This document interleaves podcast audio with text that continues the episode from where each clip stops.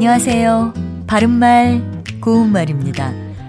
낚시를 취미 생활로 즐기는 낚시 인구가 점점 더 많아지고 있다고 합니다.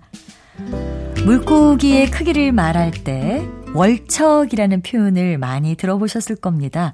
월척은 낚시에서 낚은 물고기가 보통 한 자가 넘는 것을 말하는데요.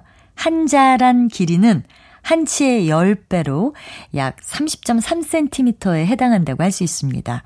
이 월척이라는 한자어는 너물 월자에 길이를 나타내는 자척자로 이루어진 것이니까 결국 한자가 넘는 것이라는 뜻입니다.